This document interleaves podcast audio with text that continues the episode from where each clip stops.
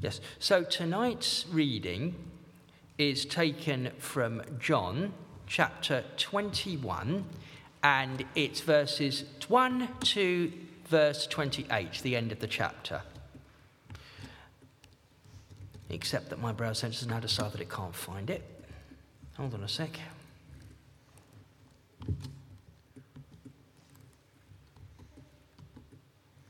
Ah, got it. Yeah. Sometimes my tablet likes to open in the previous file I was reading. It doesn't like to open in the one I've got. Okay, here we go. John chapter 21, verses 1 to 25. Afterwards, Jesus appeared again to his disciples by the Sea of Galilee. It happened this way Simon Peter, Thomas, also known as Didymus, Nathanael from Cana in Galilee, the sons of Zebedee, and two other disciples were together. I'm going out to fish, Simon Peter told them, and they said, We'll go with you. So they got into the boat, but that night they caught nothing. Early in the morning, Jesus stood on the shore, but the disciples did not realize that it was Jesus. He called out to them, Friends, haven't you any fish? No, they answered. He said, Throw down your net on the right side of the boat, and you will find some. When they did that, they were unable to haul the net in because of the large number of fish. Then the disciple whom Jesus loved said to Simon Peter, It is the Lord. As soon as Simon heard as soon as Simon Peter heard him say, It is the Lord, he wrapped his outer garment around him, for he had taken it off, and he jumped into the water. The other disciples followed in the boat, towing the net full of fish, for they were not far from shore, about a hundred yards. When they landed, they saw a fire of burning coals there, with some fish on it and some bread. Jesus said to them, Bring some of the fish you have just caught. So Simon Peter climbed back on, into the boat and dragged the net ashore. It was full of large fish, 153, but even with so many, the net was not torn. Jesus said to them, Come and have breakfast. None of the disciples dared ask him, Who are you? They all knew it was the Lord. Jesus came, took the bread, and gave it to them, and did the same with the fish.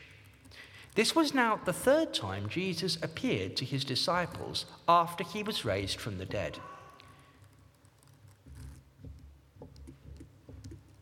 When they had finished eating, Jesus said to Simon Peter, Simon, son of John, do you love me more than these? Yes, Lord, he said. You know that I love you. Jesus said, Feed my lambs. Again, Jesus said, Simon, son of John, do you love me? He answered, Yes, Lord, you know that I love you. Jesus said, Take care of my sheep. The third time he said to him, Simon, son of John, do you love me?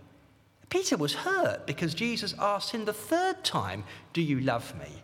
He said, Lord, you know all things. You know that I love you. Jesus said, Feed my sheep.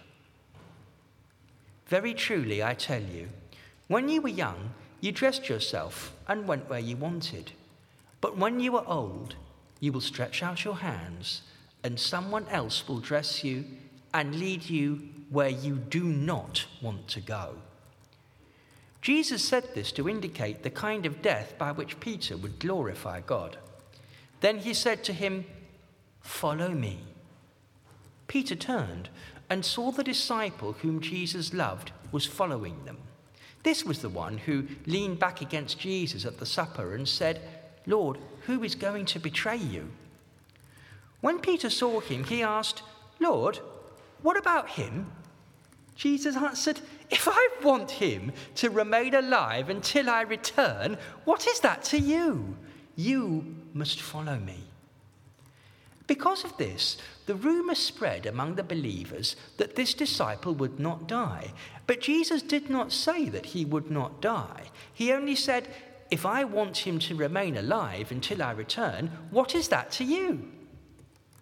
This is the disciple who testifies to these things and who wrote them down.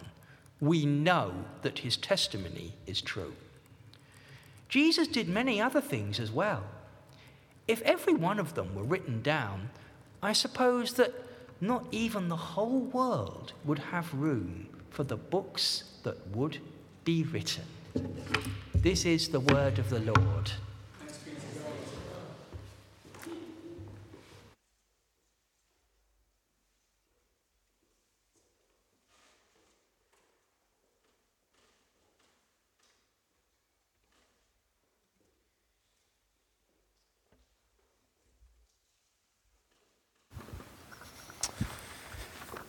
Well, thanks, David, for reading uh, for us. Uh, and if you've not yet met David, and you've not seen his little tablet uh, that he reads Braille from, make sure at the end you go and have a look at it and ask him to let you see it because it is incredible. But thank you for reading God's word to us. Uh, before Zika uh, comes to preach, we're going to continue to respond to the Lord, the one who provides for his people. So as the music it begins. Let's stand and sing.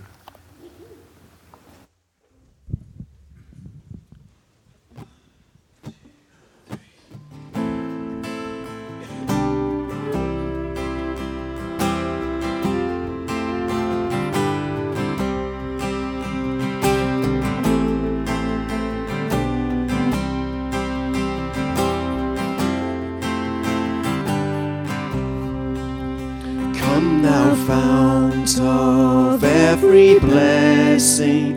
Tune my heart to sing thy grace. Streams of mercy never ceasing.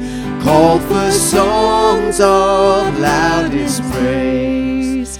Teach me some melodious sonnet sung by flaming tongues above. Praise the mountain fixed upon it, mount of thy redeeming love.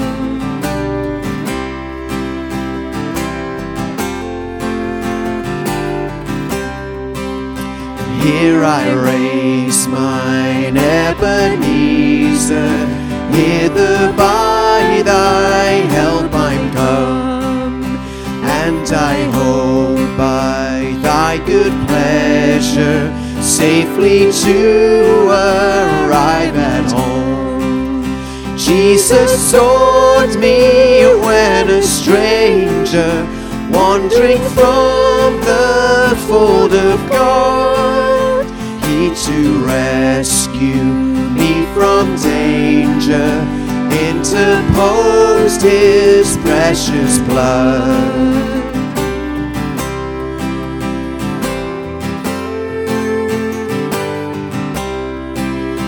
Told to grace, how great a debtor daily I'm constrained to be.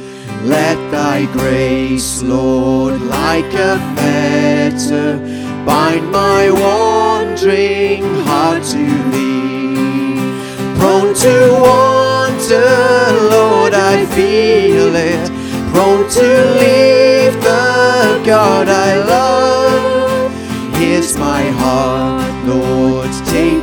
seal it, seal it for thy courts above.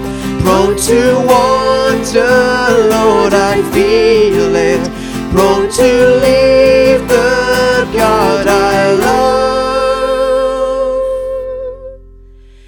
Here's my heart, Lord, take and seal it seal it for thy above.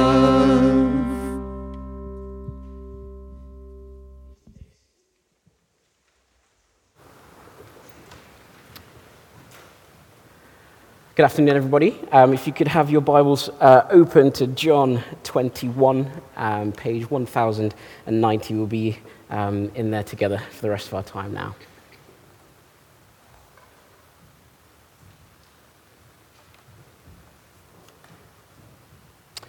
So, if you were here last week, it was uh, Easter Sunday, Easter weekend, uh, and we were looking at John 20. Um, and uh, we were looking at the resurrection account. And this week, uh, we're in John 21. I think there's sometimes a little bit of a feeling of what is John 21 here for? Why is there another uh, chapter to the end of this book? I like to think of John 21 a little bit like uh, an end credits scene at the end of a film. You know, you go to a film, you get to the end, the credits roll, you think that's the end, time to go. And then suddenly the characters pop back on screen and they start to give us something a little bit more. You know, it's like two minutes, uh, uh, and they, they, it's a little bit of a teaser maybe for the, the next film, or an explanation of an unanswered question that's happened. I kind of think John 21 works in a very similar way. You can be forgiven for thinking at the end of John 20 that that was the end, but then we get some more. Let me read John, the end of John 20 for us. Uh, that will come up on screen. Uh, John 20, verse 30 says Jesus performed many other signs in the presence of his disciples, which are not recorded in this book. But these are written that you may believe that Jesus is the Messiah, the Son of God, and that by believing, uh, but then that by believing you may have life in his name. Sounds like a good way to end the book, doesn't it? And yet here we are in John chapter 21 uh, with more to hear from John. John has given us his purpose statement. He's told us about Jesus' life and death, the resurrection uh, as well. So, what more can there be? And it is true to say that uh, John does tie up some loose ends in this chapter uh, mostly with Peter, which we'll see later, but he does uh, also give us a glimpse of the future, what's to come. Think about it this way we know, if you've ever read the book of Acts, uh, that actually what's about to happen is that Jesus is about to send to heaven, uh, and by the Spirit, the disciples are about to go out to the world and tell them about Jesus. But the last thing that we saw with the disciples that they, was that they had deserted him. They'd ran away from him just before the cross. Peter even denied Jesus. After following him for three years, they were nowhere to be seen. Only John, who was at the cross, uh, which is why we get such a good account of what's going on there. So, how do we go from disciples fleeing Jesus to becoming apostles and teachers who told the world of the good news of Jesus? I think John 21 very helpfully uh, answers that question. So let's break down the passage together uh, and, and, see what's going on here. If I could summarize um, the whole chapter in a sentence that I hope helps us think about it, it would be this. If we could move on to the next slide, please. Sorry, that's a bit small. Jesus feeds his disciples so that they can feed his sheep. Jesus feeds his disciples so that they can feed his sheep. So, in the first 14 verses, which is what we'll look at first, we see something, I think, incredible a, a, a miraculous catch of fish, an intriguing miracle, I'd call it. Because what you have here is verse 3 trained fishermen who know how to do their job. You know, they've done this for years. This isn't new to them. Years of practice, and in fact, probably how they fed themselves, are out there trying to catch fish, and they can't get any. Bit awkward. Then what happens, verse 6? Uh, Jesus, we later find out it is Jesus, but um, Jesus instructs them, and they listen, and they catch 153 large fish. I always think it's really helpful um, in the Gospels uh, when uh, we get such interesting details to the story. This morning, uh, David was very uh, helpfully uh, helping us walk through this idea of trusting the Gospels. Um, and I think this is one little example of how we can do that. The 153 large fish, that's so precise. But it's just a testament to the fact that people were there, they were eyewitnesses of what happened. Someone was there and they counted how many fish. Someone was there and they saw how large they were. This whole account in those first 14 verses just makes us say, wow. And, and, and how? You know, there's one moment there's no fish, and then the next moment there is, and a lot of them. You know, you can imagine the disciples' minds spinning, can't you? Uh, they might have tried to work out logically what would have happened. You know, were we too far out? Were we too far in? Like, they would have tried to work out what was going on. Um, and, and, and if anyone would have known how to figure that out, it was them. But, but they didn't. But think about it. Here we are, John 21. And these are the disciples that have been around Jesus this whole time. They've seen it all. From first meeting Jesus, seeing his life, hearing his message, knowing his heart, seeing him heal the sick, raise the dead, uh, and, and be flogged and beaten himself, seeing him on the cross, knowing that he predicted every part of that and appeared to them two times already. And here he is feeding them fish. I imagine that they were blown away. I kind of think that's why we get verse 12. Uh, let me read that again. Uh, sorry, not verse 12, a little bit earlier. Uh, when they dared not ask who it was because they're, they're so amazed at what's just happened. And verse 9, we get here, here again. Um, Jesus is already ready for them to eat. When they get off the boat, they get there. He's already got the barbecue going. And he says, Come and have breakfast. Verse 12. After a long night of not catching anything, the prospect of nothing to eat, Jesus feeds his disciples. When they couldn't get what they needed, Jesus feeds his disciples. Now, there is a lot we can take from this. The fact that Jesus is powerful and able to do that. The fact that there was uh, a miracle with fish and bread, a little callback to the feeding of the 5,000 earlier. Uh, that this was something that they should have known what to be able to do, and yet without Jesus, they couldn't do it. But I think in this chapter, John is pointing us to something different, something greater. See how Jesus is the one to feed them, to provide for them, to nourish them. And that's key because of what's about to happen next. I think when we look at the book of John and a lot of examples in the Gospels, we get um, a little bit of a pattern where we see um, uh, John explain something, uh, sorry, give us a story of something, and then have an explanation afterwards, a way of understanding what's just happened. And I think the same is true here. The reason these two parts of the story are there together is to complement each other, to help us understand more of who Jesus is.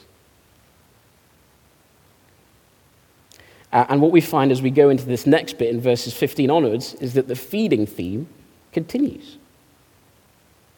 So that was verse 14, uh, sorry, verse 1 to 14. And now from verse 15 onwards, so Jesus feeds his sheep, verse 15 onwards, so that they can feed his sheep. Now, uh, it can be annoying when someone asks you the same question three times. I remember being at university a few years ago and meeting a group of people for the first time, um, and uh, someone introduced themselves to me, told me, told me their name, and I forgot their name. Uh, and I thought to myself, oh, it'll come up in conversation. Let me wait. Oh, I didn't. I needed to get their attention, so I said, I'm sorry, what's your name again? They told me. Lo and behold, I forgot again. And I felt the sort of awkwardness of, oh, yeah, I should remember, but I can't remember. Hoping a conversation doesn't again, and I I just have to do it one more time. And I can remember the person's face. Essentially, they weren't happy with me. I think when we read these next few verses from 15 to 17, we can be mistaken for thinking something similar is going on. Because, you know, we feel the awkwardness um, of Jesus asking the question again. Uh, we feel the, the sort of hurt that Peter, uh, sa- um, in verse 17, when he says, um, Peter was hurt because Jesus asked him the third time. We feel that. Uh, but that's, that's not exactly what's going on here. Sorry, bear with me, I've just lost my place. This isn't um, a, a, story of someone meeting someone for the first time, much like I had there. No, this is Jesus talking to a close friend. Someone who stood by him all this time um, who often got things wrong himself, but with such fervor said that he would die for Jesus. But this is also someone who denied Jesus three times.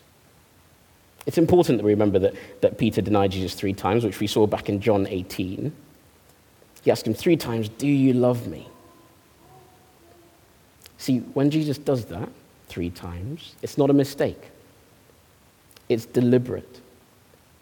So when in verse 17 it sa- it, he says that it, it, he was hurt, you can imagine, can't you, the weight of the guilt in Peter's heart? As those denials etched in his memory, Jesus now exposing. But not just exposing, also healing with each time he asks him, Do you love me?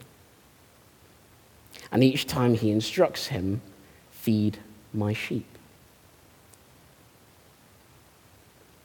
hark back to um, English lessons, um, and one of the things that sort of etched in my memory is that whenever something was repeated, we always knew or had to say something about it being important. If it was repeated, it's really important. I think the same thing is true here. When Jesus repeats these things, he's telling Peter, What I'm saying is important. Feed my lambs, take care of my sheep, feed my sheep. Peter, I want you to learn that loving me means feeding my sheep. That's, that's what he's saying to you. And let's not miss what's going on in the chapter here. Jesus says, My sheep, three times. They are his sheep, not Peter's, not the apostles, his sheep. The beautiful thing is that throughout John's gospel, Jesus has been eager to feed his followers not with just physical food, but with spiritual food. Feed them with his word as the good shepherd. To look after them and to feed them. We see him talking about that back in John 10. It's always going to be that the good shepherd is the one who's going to feed his sheep. And now, what we get in this chapter is that he's telling us how he's going to do that through his disciples. And who are the sheep in this passage? Well, it's anyone listening to his word. It's you and it's me. And this is where the two sections of the, the passage come together. The disciples failing to catch fish, but Jesus miraculously providing for them, showing us his power to be able to provide. And why? Well, to teach the disciples who will be providing when he asks them to feed his sheep. Jesus feeds his sheep, uh, feeds his disciples so they can feed his sheep. Taking the analogy even further, as we look in the Gospels, you might even start to have in the back of your head um, the phrase fishers of men ringing. Jesus referred to them. He said to them, I will make you fishers of men. The miracle at the start is meant to show them uh, that actually they're not going to be able to bring um, anyone to Christ uh, or to, to do his work without Jesus, who is the one able to feed his sheep. I don't know if anyone's um, seen the, the show Clarkson's Farm. Um, I'm going to admit, I'm happy to admit I've watched it. And it's uh, a TV show about Clarkson and his farm, and they, uh, all sorts of shenanigans ensue. You spend half your time sort of in disbelief, sort of um, uh, wondering why he's doing certain things, maybe laughing your head off from time to time. But I think there are parts of the show where you discover he has a real, genuine care for some of the animals he's got on there. And actually, it's really nice to see some of those parts. Now, you can say, obviously, it's made for TV, etc. But actually, some of those parts felt really genuine, real genuine care for his animals. But even that is no comparison to how much Jesus cares for his sheep. Last week, when we were um, thinking about Jesus on the cross, I think it was Michael who said something that I thought was really helpful. Jesus on the cross, in a world of pain, being punished for our sins, still had a deep concern for others right there and then when he asks John to take in his mother. And here in this passage, I see, uh, we see Jesus' concern for what happens next. After all of this has happened, his concern is that his sheep get fed. He's done the work into death and out again, secured salvation. You might think the next thing is have a rest, but no. His aim is saying, make, uh, his aim is making sure his sheep are fed. So, what is this passage showing us? What does it mean for us here today? Uh, if we could go to the next slide, please, that'd be helpful. Thank you. Sorry, I d- I didn't realize how small it would be on screen, so um, I'll, I'll, I will say what's going on there. Don't worry if you can't see it. Um, two things I think we learn from this passage that I hope help us here today. One is that Jesus feeds his sheep, so listen to him. And the second is that Jesus feeds his sheep, so trust him. The first, Jesus feeds his sheep, listen to him. John wrote this gospel, as we saw at the end of John uh, 20, so that we can believe in Jesus. Um, uh, this morning, uh, David encouraged us with some words I thought were very helpful. If you want to meet with God, this is what he said this morning. Um, if you want to meet with God, have the light turned on about him, read the Bible, hear it preached. And as you do that, you will be encountering God. Let me echo that tonight in this passage as well. Because if we read the Bible and we hear it preached, as you do that, we know we're being fed by the Lord Jesus Christ, the shepherd who loves his sheep. He wants us to be fed. So let's dive deep into God's word. I tend to find that around Easter, what happens to a lot of us is that we get really uh, drawn into the Gospels. We love the story. We, we, we love the experience of coming towards Easter, and we get to the end of Easter, and suddenly those desires might slightly drop. That's why it's good for us to come to the Gospels all year round. Remind ourselves of who Jesus is as he feeds us with his word, as he loves us, as he provides for us, and ultimately as he paid the price of death so that we can live. And why, when we look at other parts of the Bible, let's say in the Old Testament, we take joy in the foreshadowing and the prophecies that pointed forward to Jesus. Jesus feeds his sheep. Let's listen to him. And secondly, Jesus feeds his sheep, so let's trust him. This conversation in John 20, uh, 21 uh, happens obviously directly to Peter. But actually, we know that John is writing this so that people can read it. Here we are, reading it ourselves, which means there is something for us here. Uh, because if we trust in Jesus, we might find ourselves in lots of different scenarios. Maybe it's leading a home group, a small group, uh, teaching the Bible to teenagers, even having something as simple as a, a conversation with another Christian friend where we try and encourage each other. Those scenarios might make us feel out of our depth as we endeavor to try and share God's word. But remember who is doing the feeding. Still Jesus, not us. Isn't it interesting that he chooses to use Peter here? the man who denied Jesus three times, a failure. But in this passage, we see uh, Jesus restoring him and giving him new, a new commission, a forgiven failure. See God's grace when he chooses to use us and in many ways for other people. He uses forgiven failures. That's you and me. And if, we, if you're someone here who doesn't know Jesus, see the joy in, in knowing who he is, see the care he gives, and see the sacrifice he made. That's what Easter is all about. And that he rose again.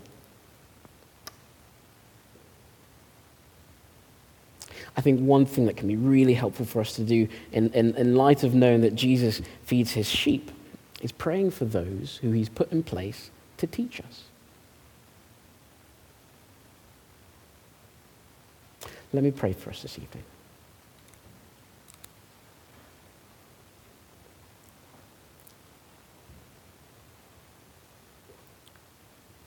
Father, we thank you that you feed your sheep. And we pray that you would help us to trust you and to listen to you. Father, we thank you that you died and you rose again and that your concern is to feed your sheep, and that if we're trusting in you, you do that through your word. Help us to be people who go on from here to dive deep into your word, to long to know you more. We pray these things in your name. Amen.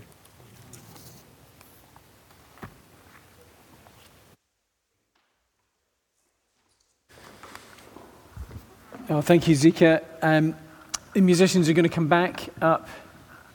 It's a delightful passage, isn't it? I've, I've read it um, lots of times. I'm struck by it again. It's quite a way, isn't it? How do you provoke some fishermen? Uh, I mean, these, these are capable men, weren't they? I was just thinking about Ezekiel was, they were capable fishermen, and then Jesus shows them that they're not capable. They couldn't even feed themselves on that day. And I was thinking, I'm a pretty capable person. You're capable people, aren't you? And yet sometimes the Lord shows us spiritually we couldn't feed ourselves. And yet